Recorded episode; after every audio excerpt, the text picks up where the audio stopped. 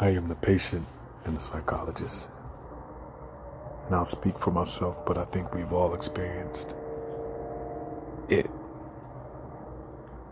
It being this fork in the road of knowing what to do, knowing what you're doing, and knowing how these decisions are affecting your life, and yet you understand that you're not lacking any physical knowledge and you replace more than a few light bulbs in the cold, cold winter days. And you also know you're not lacking any ability, at least the last time that you checked.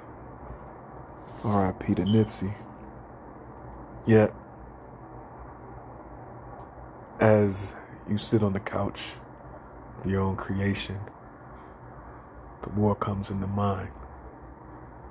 The war between the psychologist and the patient, the war between the easy way and the right way, a debate as old as I've been alive. Just the stakes are higher because I'm adult, living this grown life. Well, I'm good and grown, so is my addiction, and so are my excuses for the rationalization behind it. And hey, hey, hey, I know it sounds bad, but it's really not as bad as it looks, and I'm not hurting anybody, so why should I stop it? Yet, the psychologist in me suggests that, yes, it may not be an immediate problem, and you might even have some responsibilities as if you were playing a game of Call of Duty, but history unfortunately repeats itself with these sort of addictions, and if you don't put in boundaries, of lines you will not cross. History has shown me that behavior is habit, and habits are harder to break, and especially the ones where you're not hurting anybody. But in reality, when you turn the light on, you will see that you are hurting the most important person of all. Why? Oh, Y O U. I'm not referring to the Netflix special, You if you could see the picture of falling off the mountain of nothingness slowly into a hole that honestly I don't think you can come back from without some intervention. Intervention now, I don't I don't need no intervention. I don't even need to talk to Y O U. A few good days and I'll be back to my old ways exactly. The psychologist in me says you will be back to your old ways in a few days and you can say it's my life, my choice, but every choice has a reward, and just some are better than others. So why not make the choice today to say, I love myself enough to stop?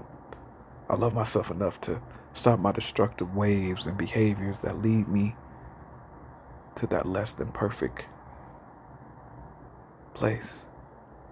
I know I did not have a role model for how to deal with this part of my life. I know I don't have a guidebook for how to beat this level, but I understand that some journeys are only for you. Not that you walk it alone, but you walk it with enough boldness to say that this is where I am and I'm not proud of it. I'm not proud of who I've become, but this is not my best. And I can, I will, and I must do this. And if you're going to have an addiction, at least update it and make it a healthy one. Understand you're going to have to work like lions, tigers, and bears are all running after you. And not just one.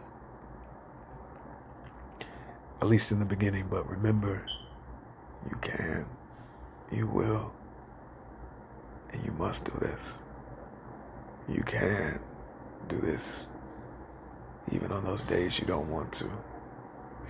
Because anything else, anything less, will be less than the best version of yourself.